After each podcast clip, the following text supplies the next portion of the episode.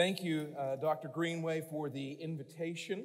Uh, I am saddened by the circumstances by which it comes about. We are praying for Dr. Dockery uh, that he is well and uh, recovering well, but anytime that I get the honor to open up the Word of God before the people of God, it is something that I will always, always say yes to. And let us never forget the purpose of why we come together and break open the Word of God. We know through the Word of God itself that every time that the Word of God is rightly divided, and, and that will be our task this morning to rightly divide the Word of God, that not only will the people of God come to understand God in a greater capacity, but by understanding Him in a greater capacity, we understand ourselves and how we are to live to magnify Him and to bring Him glory. And so that is our goal this morning. Thank you for the invitation. So, this morning, would you please turn with me in your Bibles to the Gospel of Exodus? Exodus chapter 17, verses 1 through 7 are where we are going to focus this morning. Exodus 17, 1 through 7. And as you are turning there, allow me to ask you just a few probing questions so that we will get our start this morning. And the first is this Do you love God? Do you love God? Second question, and scripture kind of flips this one on us Do you know that God loves you? In Christ, do you know this morning for sure that God loves you? You see, scripture says we cannot know the love of God except that Christ uh, or that God first loved us. So those questions are reversed. So let me say this Do you know that God loves you in Christ and that you love God? Next. Do you believe the promises of God when He has promised that His presence will be with us as believers? Do you believe that promise when Jesus says to His disciples and through the disciples to all believers everywhere, I will be with you until the end of the age and I will never leave you and I will never forsake you? Do you believe that today? Third,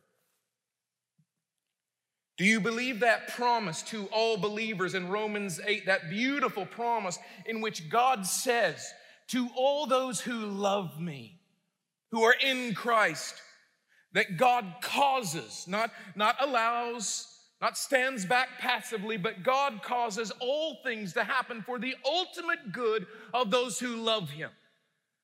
Do you believe that God has you in His hands and that He will never no, never let you go, that neither tribulation nor suffering, nor famine, nor peril, nor sword, nor circumstances. Do you believe that the living God through Christ has you and he will not let you go and that he will take you through every trial, every tribulation, every circumstance, all the way to glory?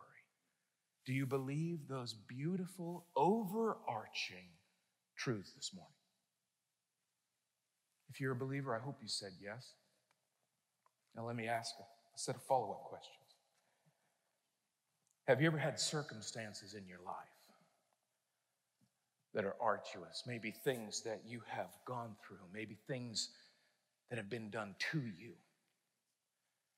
in which have caused you to doubt the very truths we just espoused? Are there things going on in your life, maybe in your past, maybe today, which are causing you to question Is God really with me? Is God really for me?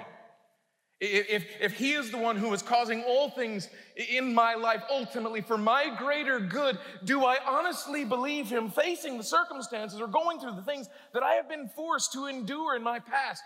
Do you, has there ever been a moment in which you have doubted those beautiful overarching promises? I know much to my own shame. There have been not just once, probably not twice, probably many times.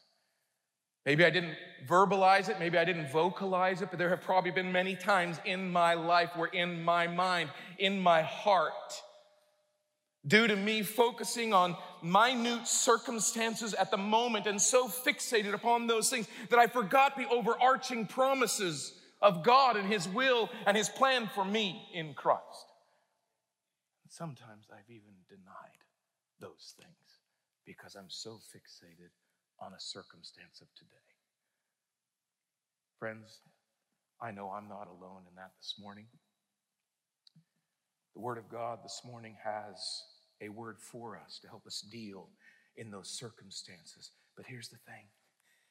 Here's the thing this morning. This is going to be a negative example. You see, the Word of God allows the children of God, those of us who have been, been adopted by the Father through Jesus Christ, He allows us, invites us, in fact, to cry out to Him in trust, in faith, leaning upon Him. But there is just a hair's breadth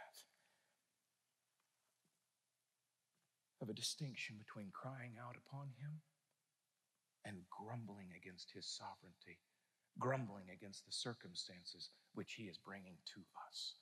This morning, may we hear from the Word of God to see what is right and what is wrong. Our passage is dealing with that Exodus generation and that Exodus generation, by the time Exodus 17 comes around, they have been through a lot. And by the way, they have already heard most of the promises that you and I have worked through this morning. They, they, they, they know God's plan for them, at least in a macro uh, piece. When, when God comes to Moses, when, when they cry out to him, when they cry out to him because of their burdens of slavery and their burdens of, of, of, work under Egypt and Pharaoh, they cry out for their burdens. They cry out for the Lord to emancipate them. And he hears them. And furthermore, he so hears them that he raises up the deliverer Moses. And then he, meaning God, gives his plan concerning this people to Moses. He says it in Exodus 3 he says, First, I am the God of your father, Abraham, the God of Isaac, the God of Jacob. And verse 8 of chapter 3 says this, and I have come down. Do you hear that? The Almighty, transcendent God, the one who spoke this world into existence with a mere word. Transcendent, yes. But do you hear that? That beautiful immanence. He comes down to work into the very lives and hearts of his people. He comes down, he says to deliver them. Hear this twofold deliverance. I'm going to deliver them out of the hand of the Egyptians and into, he delivers out of slavery and into a promised land, the land of Canaan, the land of their inheritance. That is God's plan for them. He gives it to Moses, assuming that Moses is going to give it to them, which he does in chapter 6. Furthermore, notice what he predicates this plan upon. When Moses asks God, God, who will I tell them is sending me? God reveals to them his covenantal name, a name in which the rest of scripture tells us he did not give it to Abraham, to Isaac, and Jacob, but he's giving it to this Exodus generation. He says in verse 3 or chapter 3, verse 14, and God said to Moses, I am who I am. I am the Yahweh. I am the covenant making and covenant keeping God, and I am faithful to my word.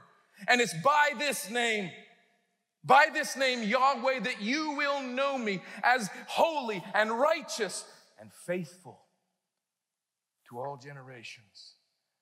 And then down in verse 17, this God who plans and gives his divine plan, and the God who predicates this upon his name, his power, his character, his nature, is now giving his people a promise in verse 17 and I promise. The, the, the, New American Standard says, and I say. The ESV here says, I promise. This is God giving a promise, giving His word in which, in His immutable nature, He will not change and He will not break. I promise, here's the twofold deliverance, that I will bring you up out of the afflictions of Egypt into the land of the Canaanites, that land which will belong to you as your inheritance. I promise this. Not only that, he promises them another thing in chapter 6, verse 7. He promises them that he will enter into covenant with them. Chapter 6, verse 7 says this, and here you have to listen for the heart of covenant language. It says in verse 7, chapter 6, I will take you to be my people and I will be your God, and you will know that I am the Lord your God who has brought you out of the hand or under the burdens of the Egyptians. I will bring you into the land that I swore to give to Abraham, Isaac, and Jacob, and I will give it to you as a possession, for I am the Lord. When God enters into a covenant with his people, that's the heart. I will be your God, you will be my people, and I will dwell in your very midst. I promise I'm going to do this for you. And then he proves this promise by signs by miraculous wonders. You and I look at these things the 10 plagues, the 10 mishpats, the 10 judgments, in which God is showing himself over and over and over and over again to be faithful to his people, even when they do not deserve it. Chapter 11, speaking of the final plague, that great Passover event, God says in chapter 11, verse 6, there's going to be a great cry throughout all the land of Egypt, such as there has never been before, nor ever will be again. Verse 7. But notice this distinction. It says in verse 7, but not a dog shall bark. Not a dog shall growl against any of the people of Israel, either man nor beast. And here's the purpose of it so that you will know that God makes a distinction between Egypt and Israel. So that you will know. I'm going to do this sign and this wonder out of my holiness, yes. Out of my righteousness, yes. Out of my love, yes. So that you will know and never question and never doubt that I, the living God, make a distinction between those who are not mine and those who are mine. And he proves it once again with his presence. In Exodus 13, we see the Shekinah glory of God. What is the Shekinah glory of God? It's not a denial of his omnipresence, but it is that special, uh, covenantal, localized presence that God sends down to be with his covenant people. And chapter 13, the last verse of that chapter says this And the pillar of cloud by day and the pillar of fire by night did not depart from before the people. You see, they had the promises of God, those same things which I asked you up front. Do you believe that God loves you? Yes. Do you believe that God is for you? Yes. Do you believe that God is with you? Yes. They had it too.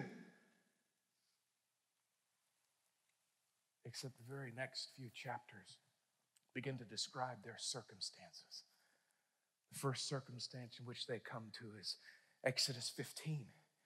You see, the text says that they had been marching for three days and they get to a place where there is water and in their thirst they see this water, but they cannot drink of it because it is bitter. It is the water of Marah It is bitter water that they cannot drink. And what do they do in that circumstance? They take their eyes off of the living God who loves them, who has given them promises predicated upon his holy name. They take their eyes off of him and under their thirst and in their thirst they begin to grumble against God. Exodus 16. They're no longer thirsty, but they are hungry. And they begin to grumble once again. They take their eyes off of the God who loves them, the God who is working for them, the God who has promised a twofold deliverance to deliver them from their enemies and into a promised land. And they grumble again. God, why have you taken us out of Egypt? Why have you brought us to this? Why are we so hungry, God? Then we come here to Exodus 17, where they begin to grumble against God again. Exodus 17, verse 1. And all the congregation of the people of Israel moved on from the wilderness of sin by stages according to the commandment of the Lord. And they camped at Rephidim, but there was no water for them to drink. Let's just stop there for a moment. Friends, I'll ask it again. Are there circumstances in our lives which cause us to be so fixated on this one thing with a laser beam focus that we forget the overarching promises that God has given to us? If I'm honest with you, my answer is yes. And if you're being honest with me, your answer is yes. Unfortunately, to our shame, this happens to us all too often. And here, Verse 2 says, Therefore the people quarreled with Moses, saying, Give us water to drink. They're focused on the immediate, they're focused on the here and now. And here's the grace Moses warns them. Moses warns them just as he's already done. He's already warned them in Exodus chapter 16, verse 8. He says, When you grumble about your circumstances and you think you're grumbling to me, I can't give you water. I don't have enough canisters on my fanny pack to give to the whole nation of Israel. I don't even have those portable Lord's Supper packs for you to drink. I don't have it. When you grumble against your circumstances of your provision, of your sustenance, you're not grumbling against your leader. You're grumbling against the sovereign God who has control over all those things. He warned them once in Exodus 16, and he warns them again. He says, why do you quarrel with me? Last part of verse 2. And why do you put the Lord to the test? Friends, do you realize that when we grumble about our circumstances. We grumble about our provision. We grumble about our sustenance. We, we grumble about what we make. We grumble about what we don't make. We grumble about our clothes, our not clothes, our car, our not car, all the while. Just as the nation of Israel, when they grumble against their sovereign circumstances of God, they're grumbling against the God who made them. And so too are we. Moses warns us don't do this. Don't cross the line from crying out to God, trusting in Him, into grumbling and sinning against God with your grumbling. The question is will they heed the warning? Sadly, they do not. Verse 3. But the people there thirsted. You see that fixation on the circumstance, that fixation on the local thing immediately in front of them.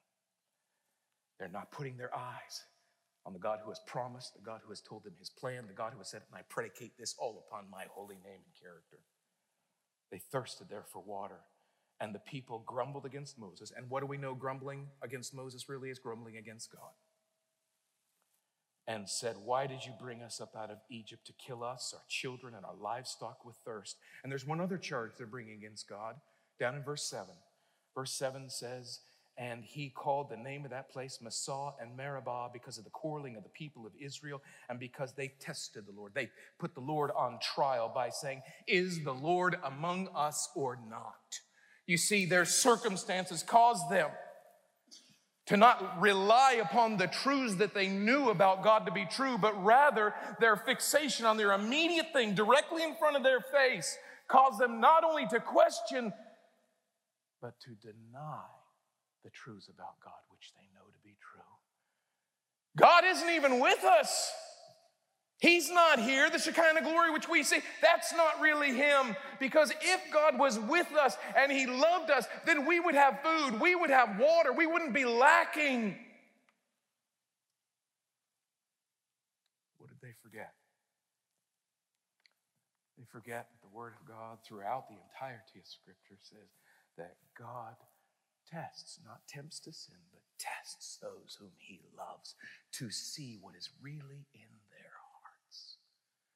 And here the nation of Egypt, or sorry, the nation of Israel, fails their test because they are placing God on trial. This is a passage of trial. You can see it with me. Here you see when, when Moses comes forward to, to God and says, A little bit more and they will stone me. That doesn't mean that they're going to throw pebbles at him to drive him away. They are going to kill him.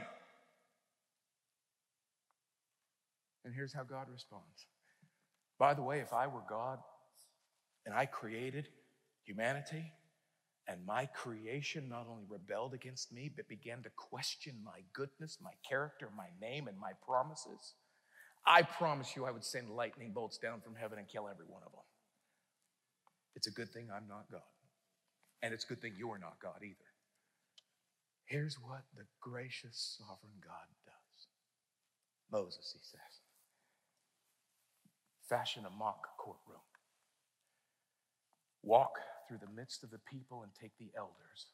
In our modern courtrooms, the charges of the people come from the people. So if it's Texas versus Skaug, then the, the charges come forth from the people, the government, right? The people. And they are represented by the prosecuting attorneys. In this case, in your mind's eye, think of the elders as the prosecuting attorney who represent the charges from the people. What are the charges? God, you are not a covenant keeping God. You are not worthy because you have not upheld your end of the bargain. You said you'd be with us. You said you'd deliver us from our, our bondage and into the promised land. We think you have deceived us, tricked us, and brought us out here not to help us, but to kill us. And you said you would be with us. You are not. God, you are not the faithful God. You are the one who is not faithful. Take the gavel, Moses. You see, every modern courtroom has prosecuting attorneys that bring the charges. In this case, it's unfaithfulness toward the covenant. Every modern courtroom has a, has a judge. And in this case, you'll know the judge, so to speak, by the one who has the gavel, the rod of justice in his hand. And God says, Moses, take the rod with which you struck the Nile and go. And here is one of the most gracious passages you will see in the entirety of the Old Testament. chapter 17, verse 6, God speaking, and he says, Behold, I will stand before you at the rock. The God of the universe, the sovereign one, the one who created us, the one who fashioned us, the one who has planned our lives, the one who causes us to go through all things, is demeaning himself, and he says, I will come down and I will stand trial at the hands of my own creation. And not only that, he says, I will stand before you at the rock at Horeb, and Moses, you will take your rod and you will strike the rock. What's he saying? You will strike me. This is in Old Testament theology called a trial by ordeal. A trial by ordeal is a divinely God orchestrated event whereby He reveals knowledge that only He knows, and He reveals that knowledge so that the people in question will understand the validity of the situation. The biggest one, the, the easiest one comes from Numbers chapter 5. This is where the husband calls, uh, he thinks he has a spirit of jealousy concerning his wife. And he goes, but he has no proof. If he had proof, she'd be killed as an adulteress. But he just has a hunch, a, a suspicion. And he goes to the priest and say, I think, though I have no proof, though I have no witnesses, I think my wife has committed adultery. Trial by ordeal. God says, the priest can create a potion, a concoction exactly according to the, to the word of God, Numbers chapter 5. And the woman in question is to take that concocted potion and she is to say this If I have committed adultery, then, even though there are no witnesses outside of God, then when I drink this potion, may I die. May my abdomen swell and my thighs waste away because I'm guilty. If, on the other hand, my husband is a doofus of the highest order, and he suspects me, though I am innocent of all charges. And when I drink this potion, may the world know that I am innocent of the charges and that he is a complete idiot and doofus. Trial by ordeal. God reveals information that only He knows so that the people can rightly deal in the situation. What's the trial by ordeal here? They have charged God with conduct unbecoming of the righteous Yahweh. They have charged him with abandonment and they have charged him with breaking the covenant that he himself has created. You're not, you're not for us, you're against us. Moses, take the rod, strike the rock. If life giving water, not, not, not a dribble, not enough so that everyone can come and just scrape their tongue along the side of a rock. If life giving water gushes forth from this rock, so that themselves, their children, and their livestock not only drink, but drink to their heart's content, then you will know something. You will know that I am the living God. I am Yahweh. I've given you my promise based upon who I am and my character and nature, and you'll know that I am for you. If, however, you strike the rock and nothing miraculous happens, you will know that I have deceived you, tricked you, and I am not worthy of your praise. Moses, of course, strikes the rock, and what comes forth? Not just a dribble, not just a drop, but life giving, life sustaining water flows upon the people so that they all thirst or they all drink until their thirst is met. Life saving, life giving, life sustaining water pours forth. What does it prove to us? That God is who He says He is, that His promises are true, yes and amen. He will never break his word. And everything that he has said, he will bring it to pass. Here's the beautiful. Though it looks like we are finished with this passage, we are not. You see, in the Word of God, there's another another premise that we're supposed to work under, and that is this Jesus says that all scripture finds its yes and amen in me, that all of the law and all the prophets point forward to me. Now, I'm not trying to say that Jesus is every volcanic rock in a landslide, I'm not trying to say that Jesus is every scale on a goldfish. What I am saying is teleologically, every single passage finds its yes, its fulfillment, its amen, ultimately in the person and work of Jesus Christ. And this one too does the same. We don't have to look for it. We don't have to dig it up with a map and a flashlight. It's here in the inspired word of God. Turn with me to 1 Corinthians chapter 10 and we will see how the inspired apostle Paul picks up this passage and applies it to you and I. 1 Corinthians chapter 10. We know for sure that Paul here is speaking about the Exodus generation that we're dealing with in Exodus 17. We'll pick that up in the first few verses. First, he says, chapter 10, verse 1 For I do not want you to be unaware, brethren. The, the, the real word there is ignorant. I do not want you to be ignorant. You see, they too were going through difficult circumstances. They too were beginning to give in to the flesh, give in to idolatry, what is focusing on self more than Christ. I do not want you to be ignorant, brethren. Our fathers were all under the cloud and passed through the sea. What cloud? The Shekinah glory cloud. What sea? The Red Sea. And all were baptized into Moses and in the cloud and in the sea, and they all ate the same spiritual food. What food? The manna from Exodus 16. And they all drank the same spiritual drink. Which drink? Could be one of two. Could be Exodus 15, the bitter waters of Marah, or Exodus 17, the water from the rock. Paul tells us under the inspiration of the Holy Spirit. For they all drank from the spiritual rock that followed them, and the rock was Christ. And the rock that Moses struck, that poured forth life giving water, was Christ. Now, here's the beautiful thing. Paul also says two times in verse 6 and in verse 11, two times he says this. Now, these things happened as ESV, New American Standard, they both say examples. The Greek, their word is tupos. These things happened as types. Verse 11 says, types for our benefit. So now we go back and say, what happened back then? They were doubting who God was, they were doubting his promises. And all that happened as a type, and Christ is the antitype. He is the fulfillment of that type. How so? Because there was another time when God stood trial at the hands of his own creation. He stood and listened to the charges of, from, the, from the Pharisees and the Sadducees. And what was the charge? You have blasphemed. You claim to be God. If Jesus Christ is just a man, if he's just a man, then when he is struck by the hands of men, when he gives up his breath, when he gives up his life, if he's just another dude claiming to be Messiah, then when he dies, he's to stay dead. If, however,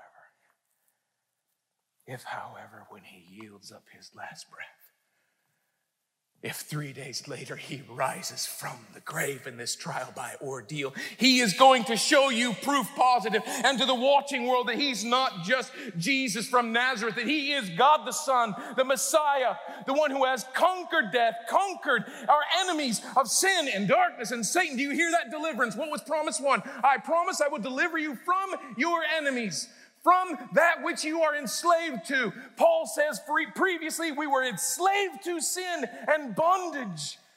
But through Christ and his death, burial, and resurrection from the grave has conquered death, conquered Satan. When Jesus Christ, our rock, who was struck and raised from the grave, he not only grants us forgiveness of sins, not only does he grant us and impute us his righteousness, what happens 50 days later at Pentecost? Jesus Christ ascends to the right hand of the Father, and from that position, the Father and the Son send out what?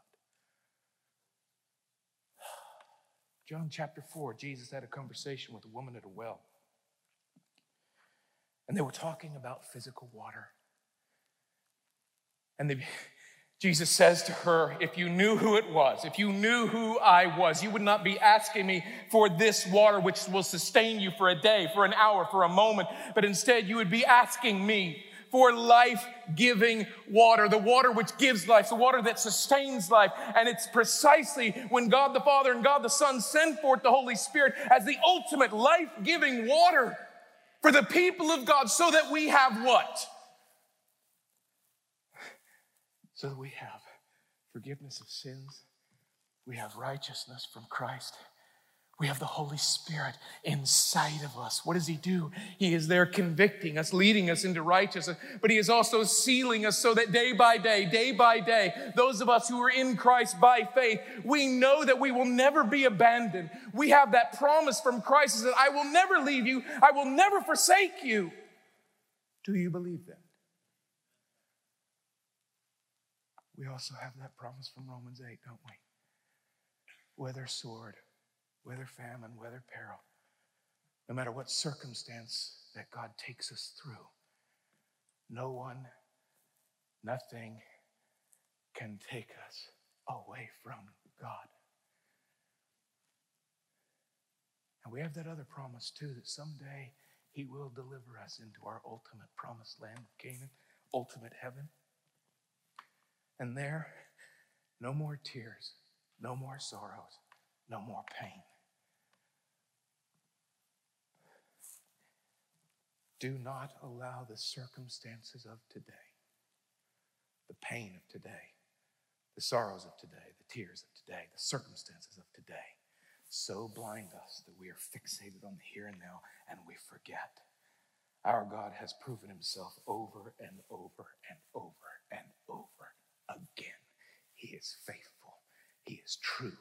And in those moments of trial, in those moments of testing, instead of grumbling, what do we do?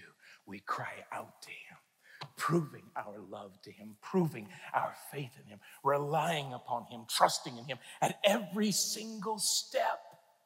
And when the going gets rough, hear now the application of this passage. Paul gives it to us. First in verse 7 do not become idolaters as they did. Do not focus more on you than the Christ who bought you. Verse 8, we, not, we must not indulge in sexual immorality. Do not yield to the temptation of the flesh. Verse 9, we must not put the Lord to the test. How so? 10, do not grumble against the Lord as they did. Friends, may I beg you that you not grumble, not you, we, me included. May we never grumble against the circumstances that our sovereign God is bringing into our life as a test, but may we show ourselves, though hard may it be, to be those who lean upon Him and trust Him. Why? Verse 13 For God is faithful, and He will never let you to be tempted beyond your ability. But with temptation, He will also provide you a way of escape so that you might be able to endure. Brothers and sisters in Christ, may we endure hardships well by trusting and leaning upon the rock, Jesus Christ, who was struck